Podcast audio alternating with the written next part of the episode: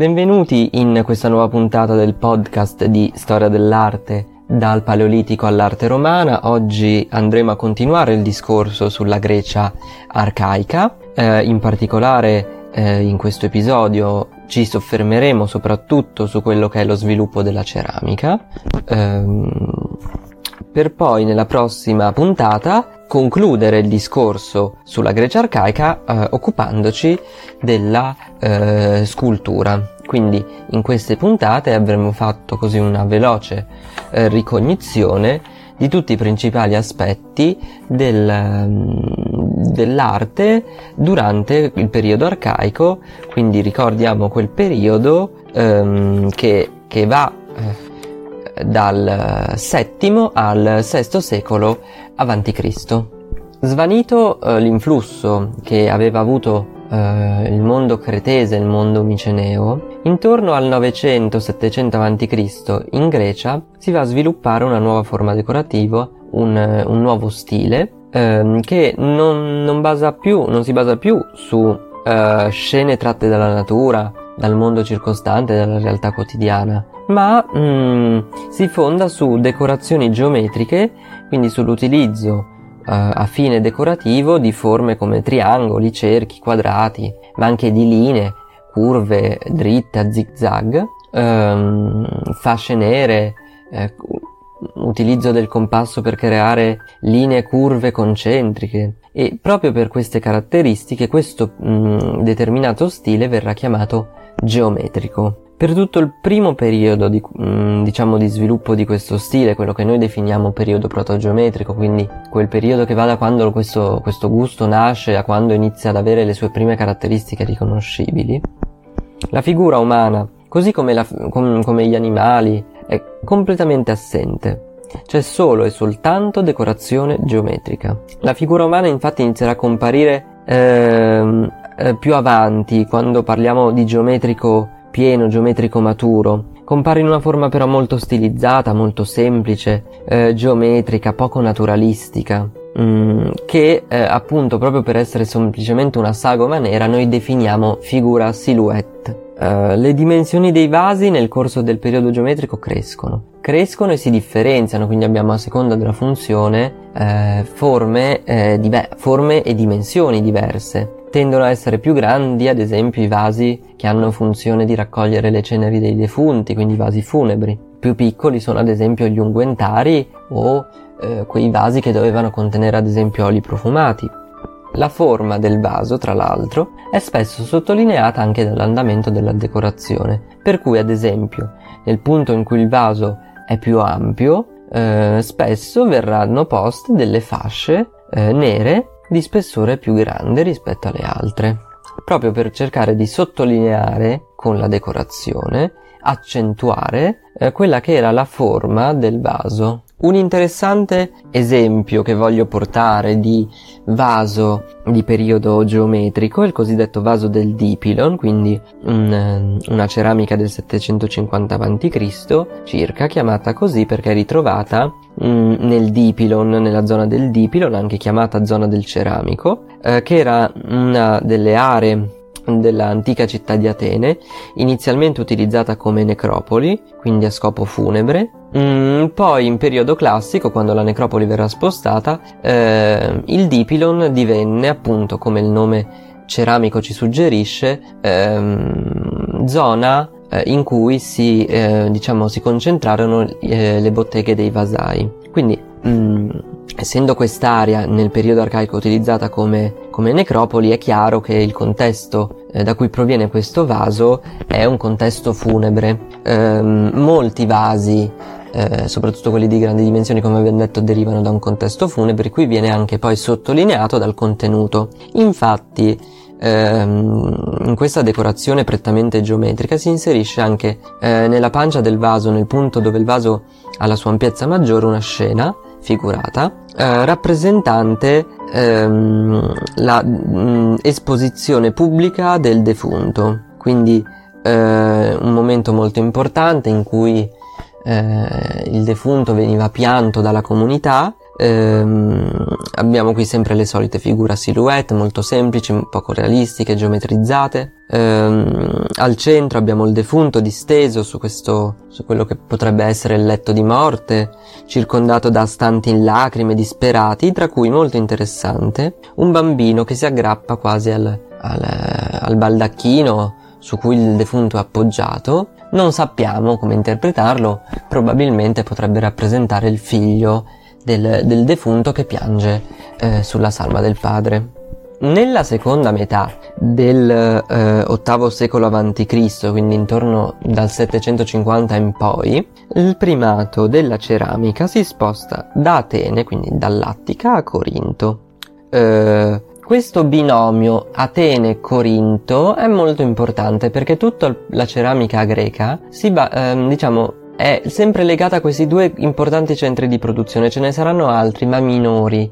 Nel corso della storia greca mh, questi due mh, diciamo, centri produttivi si alternano mh, a livello di fama e di fortuna, per cui è un continuo passare da un predominio, da una prevalenza di, di, di eh, ceramica attica a una prevalenza invece di ceramica corinzia. Appunto, come dicevamo dal, nella seconda metà dell'VIII secolo, il, il, il, fulcro della ceramica si sposta a Corinto perché l'attica rimane legata ancora allo stile geometrico, fa fatica ad abbandonarlo, d'altronde è nato lì, è distintivo di, della, di, quel, di quella zona geografica, quindi sono molto legati gli artigiani, i decoratori a questo stile, mentre eh, il mondo Corinto si apre a nuovi temi, nuove immagini, nuove forme provenienti dai continui contatti che eh, si stanno avendo nel mondo greco col vicino oriente, quindi sia per espansione dei commerci, espansione territoriale, um,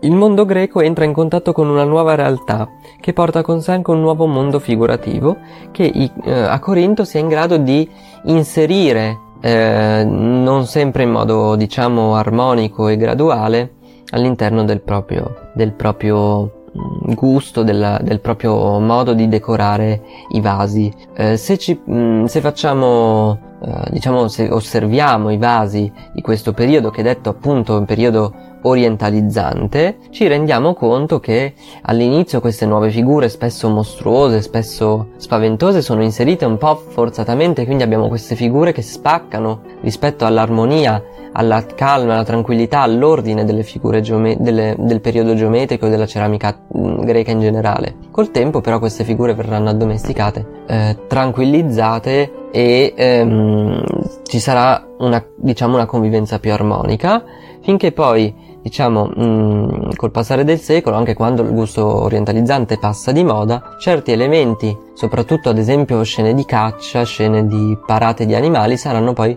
presi anche dalla cultura artistica successiva. Um, da un punto di vista, mh, mm, diciamo, della mh, mm, decorazione, del più pratico, ci sono anche altre novità, ad esempio vengono introdotti nuovi colori, soprattutto il rosso e il bianco, che vanno sott- usati per sottolineare eh, determinati dettagli, quindi c'è un livello anche di dettaglio, di cura della figura un po' superiore rispetto al periodo eh, geometrico. Non solo, le figure, le figure umane, animali, mostri, tendono a diventare il soggetto principale, quindi aumentano le loro dimensioni, aumenta lo spazio loro dedicato, st- eh, andandosi a strutturare spesso per eh, fasce orizzontali, quindi varie eh, f- rappresentazioni una sull'altra con temi, eh, storie che possono essere coerenti tra di loro, quindi ad esempio molti vasi rappresentano diverse scene tratte da quello che è il percorso formativo del giovane aristocratico o in altri casi possono essere ehm, scene non collegate necessariamente tra loro. Quando si parla di eh, stile corinzio non si può non citare eh, l'Olpechigi, uno dei più famosi, eh, più noti, più conosciuti eh, esempi di eh, ceramica appunto corinzia, sia per eh, il suo alto livello stilistico, sia perché c'è arrivato, conservato in un, in un ottimo stato e mh, mm, è diventato un po' un emblema appunto del gusto corinzio. Si tratta di un'olpe, quindi un, una, una, forma di vaso utilizzata prettamente per, per servire il vino, eh, rinvenuto in una tomba, quindi sempre in contesto funebre, a Veio, eh, vicino a Roma, eh, chiamato Chigi perché proviene dalla collezione della, di una delle più importanti famiglie nobiliari eh, toscane, la famiglia Chigi, mh, oggi custodita al Museo Nazionale Etrusco eh, a Roma. Eh, è datata intorno al 640 a.C., mh, quindi siamo in uno stile corinzio tardo, quindi alla fine del, del, gusto, cor- del gusto, corinzio ehm, orientaleggiante, prim- poco prima della, eh, diciamo, dell'ascesa della ceramica corinzia a favore, come abbiamo già detto nuovamente, della ceramica attica. È un vaso di dimensioni contenute, è intorno ai 30 cm, quindi non è un, un vaso particolarmente grande. Eh, molto importante la tecnica pittorica perché è una tecnica policrama molto raffinata e molto complessa, di chiara derivazione orientaleggiante. Um, questa opera questi suoi, con questi suoi fregi ci fa capire l'altissimo livello decorativo che i pittori corinzi erano riusciti a raggiungere anche in dimensioni relativamente modeste. Su, mm, appunto, contiamo che l'opera, che il vaso è, è alto appunto poco meno di 30 cm e ha tre fasce decorative, per cui anche in piccole dimensioni questi, questi artigiani riuscivano a creare quest- delle cose meravigliose. Um, abbiamo, appunto abbiamo detto è suddiviso come tipico in fasce decorate ehm, con varie scene, tra cui le principali sono ehm, un corteo di, di, di cavalieri eh, e un corteo di opliti, forse potrebbe significare, ma non ne siamo sicuri, è un'interpretazione ovviamente, quindi eh, non c'è un, una certezza assoluta, ma potrebbe rappresentare la forza militare di Corinto, quindi una volontà di rappresentare anche la potenza della città e soprattutto, fondamentale, il matrimonio tra uh, il matrimonio di Paride, quindi tra Paride e uh, Elena di Troia, rappresentato nella, nel punto più ampio, nella fascia più ampia del vaso, um, quindi sia importante per la posizione che importante per il valore che avrà poi se pensiamo a tutto lo sviluppo della guerra di Troia, delle vicende omeriche. Eh, un dettaglio tipico eh, che ci fa comprendere subito che si tratta di gusto orientalizzante, al di là della presenza massiccia e fondamentale della figura, eh, della decorazione figurata, che ehm, una delle fasce più piccole di questa decorazione rappresenta una caccia che, come abbiamo detto, è tipica eh, e distintiva del periodo geometrico. Un'altra importante novità che viene introdu- introdotta dal dal, dalla ceramica corinzia di stile orientalizzante è la figura nera, lo stile cosiddetto appunto a figure nere, che consiste in un'evoluzione della silhouette, quindi ehm, la figura umana, sempre rappresentata eh, ad ampie campiture nere, viene resa più naturalistica, più fedele al vero, più armoniosa, mm, e si introduce eh, l'utilizzo di un, uh, del, del, graffio, quindi del, di, attraverso uno strumento dalla punta sottile di eh, andare a graffiare il vaso per portare alla luce il colore rossastro della terracotta per sottolineare alcuni dettagli, quindi ad esempio pensiamo ginocchia, caviglie, alcuni tratti del volto piuttosto che alcune decorazioni delle vesti o delle armature. Questo è molto importante perché le figure nere saranno alla base poi del, um, dello sviluppo della ceramica attica che proprio alla fine del 600 a.C. Eh, accor- non solo accorcia le distanze con la ceramica corinzia ma diventa nuovamente il, il principale centro di, uh, di produzione della ceramica, della, vas- della vasistica. Questo uh, è possibile proprio perché da una parte l'Attica abbandona questo legame che ormai era diventato soffocante col, con lo stile geometrico che impediva la novità, impediva la fantasia, tendeva a far sì che gli, i vasi divenissero tutti un po' simili a se stessi e aprendosi a quelli che erano gli impulsi e gli influssi provenienti dal mondo geometrico. Quindi anche e soprattutto le figure nere che vengono, eh, diciamo, aggiornate con l'introduzione della pittura bianca, per questo si parla di, ehm, di stile bianco e nero, in cui si fa un abbondante uso del bianco per andare a decorare ulteriormente eh, la, le figure, aggiungere dettagli eh, e creare un'ulteriore policromia rispetto al nero del, della pittura e il rosso di fondo del, del, mm, del, del vaso. Come accennavamo prima, mh, mm, ovviamente oltre Lattica e Corinto ci sono altri centri di produzione minore che, ho, che qui non possiamo stare per motivi legati alla durata del, dell'episodio, che sennò sarebbe infinito, non possiamo stare a elencare e a descrivere in modo dettagliato, ma sicuramente ci sono anche altri centri produttivi. Uh, importante da dire che in questo periodo, quindi con, um, con lo stile orientalizzante prima e con, uh, con, poi con la ripresa um, del, gusto, del, del, primato attico con le figure bianche e nere, um, si assiste anche a un cambiamento molto importante nel gusto artistico. Si va a preferire un'immagine più naturalistica, incentrata sulla, sul, su soggetti legati all'esperienza quotidiana, legata all'uomo. Scompare quindi quel decorativismo puro che aveva caratterizzato la fase geometrica e soprattutto la, la, fase iniziale del geometrico, quella che abbiamo definito protogeometrica, a favore invece di una decorazione che ha come obiettivo quello di raccontare una storia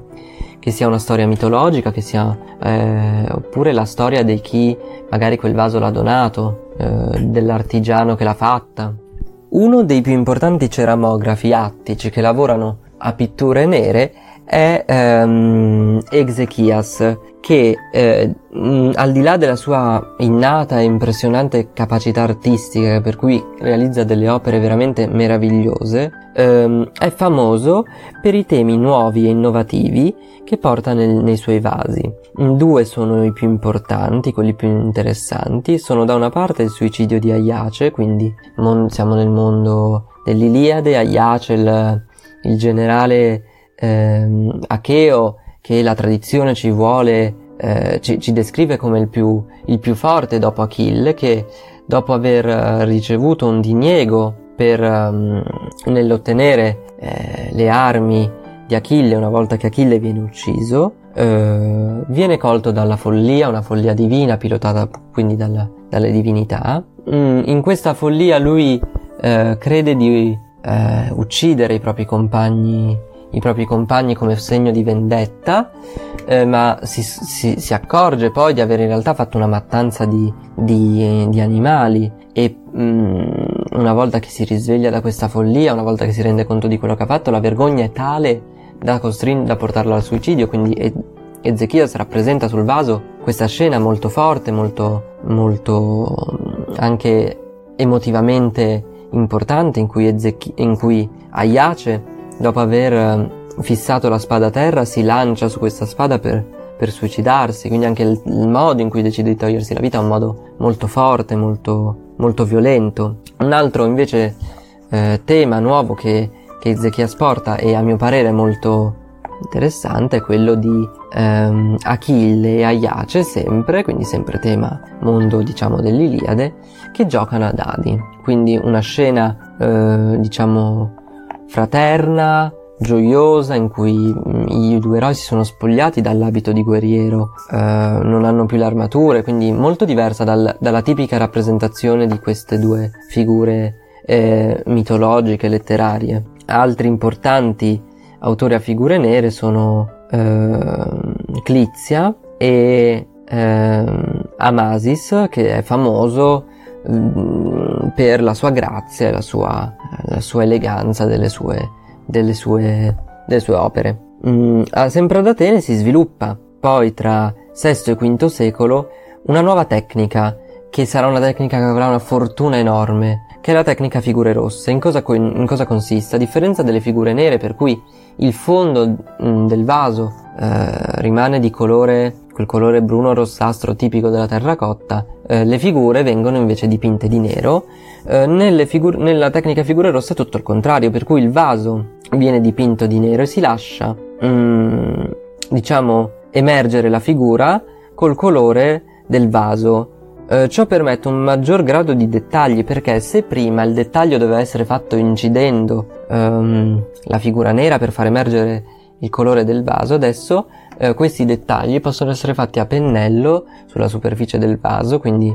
con pennelli più o meno grandi a seconda della dimensione di cosa si doveva fare. Questo permette un grado molto più alto di dettaglio, certo non subito, il primo periodo di passaggio è un periodo un po', come sempre, un periodo un po' zoppicante, anche perché abbiamo diversi ceramografi che lavoravano a figure nere che si impegnano a questa nuova, che provano questo nuovo modo ce ne saranno altri che invece non si abbasseranno mai mh, a, mh, ad abbandonare la tradizione, abbandonare il loro metodo usuale di lavoro, quindi la figura te- a, la tecnica figure nere continuerà come sempre nell'arte, noi quando c'è un nuovo tema, un nuovo stile, una nuova corrente, non possiamo mai pensare che di punto in bianco con una data precisa, eh, se fino a ieri si faceva figure nere, domani si farà solo figure rosse, no? Ci sarà una, un lungo periodo di coesistenza e la, figura, la tecnica figure nere in realtà non verrà mai del tutto abolita. Molto interessante in questo periodo di transizione vedere come certi pittori provano entrambe le tecniche, eh, vengono per questo definiti bilingue, spesso e volentieri nello stesso vaso. Quindi possiamo vedere mh, mm, da una parte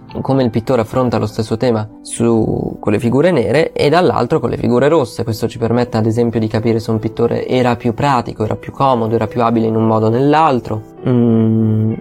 in questo periodo poi c'è un cambiamento molto importante che non c'entra nulla con l'arte, con la storia dell'arte in senso stretto. Cambia proprio la condizione, la considerazione del vasaio. Cosa succede? Il ceramografo, quindi mh, mm, colui che decora i vasi, e anche spesso colui che quei vasi materialmente li fa, iniziano a essere considerati figure eh, un po' più importanti, si elevano un po' rispetto all'artigiano, norm- al normale artigiano. Alcuni iniziano a firmare le proprie opere, quindi abbiamo dei nomi, come abbiamo parlato prima di mm, Ezechias, di Clizia. I vasi inoltre iniziano, da quello che sappiamo, ad avere un successo commerciale molto importante, iniziano alcuni ad avere un prezzo di vendita non indifferente. Questo comporta quindi, se da una parte un aumento dello status sociale, anche un aumento della ricchezza e dei guadagni di questi ceramografi, di questi vasai. Infatti noi abbiamo diverse tracce scritte che ci dicono che molti, non tutti, ma molti vasai, molti ceramografi, iniziarono in questo periodo, quindi intorno al periodo del, del VI-V secolo a.C., a mettere da parte una fortuna eh, considerevole. Avete ascoltato un episodio della storia dell'arte spiegata facile, un podcast di Luca Bellinzona e parte del progetto editoriale del Ramo d'Oro. Ti invito a seguire il podcast per non perdere le prossime puntate e a seguire il progetto del Ramo d'Oro anche su Instagram, dove troverai approfondimenti e contenuti esclusivi. Grazie e al prossimo episodio.